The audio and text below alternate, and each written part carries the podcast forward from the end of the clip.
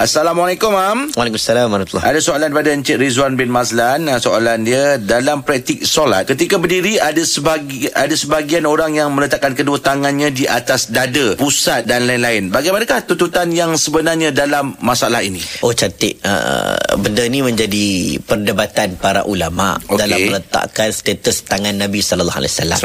Okey di mana? Okey majoriti ulama First kali kena ingat Majoriti berdasarkan hadis Nabi meletakkan tapak tangan Nabi Yang kanan di atas tapak tangan kiri. Okey. Ataupun di pergelangan Okey? Maksudnya kanan duduk atas tangan kiri Tangan kanan duduk atas tangan kiri. Cuma nak letak di mana? Mm-mm. Dalam mazhab syafi'i Apabila dibincangkan perkataan sadru iaitu dada.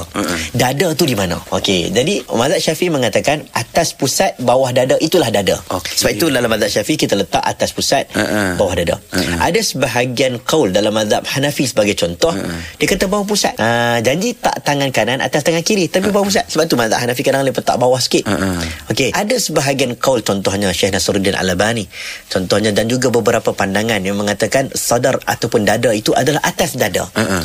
Jadi, apakah pandangan yang paling uh, tepat? Senang cerita dalam bab ini semuanya memiliki pandangan yang kuat. Okey. Ha, atas dada ke? Atas pusat ke? Mm-mm. Ha, bawah pusat ke? Mm-mm. Semua boleh. Yang tak bolehnya kalau tak atas kepala, tak kat belakang. Ah. Ha, luar daripada Ah. khilaf.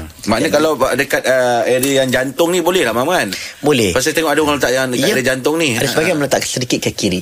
Jadi Ah. uh, nak boleh kita buat kesimpulan di sini asalkan berada di depan jangan kita rasa nampak pelik kalau orang letak atas uh, bawah pusat sikit ke Ah. Orang letak atas pusat ke ataupun orang letak sedikit di atas pusat bawah dada ke ataupun letak di atas dada kita berlapang dada dengan pandangan masing-masing. Uh, boleh je okey. tak ada masalah. Okey. Terima kasih, Mam.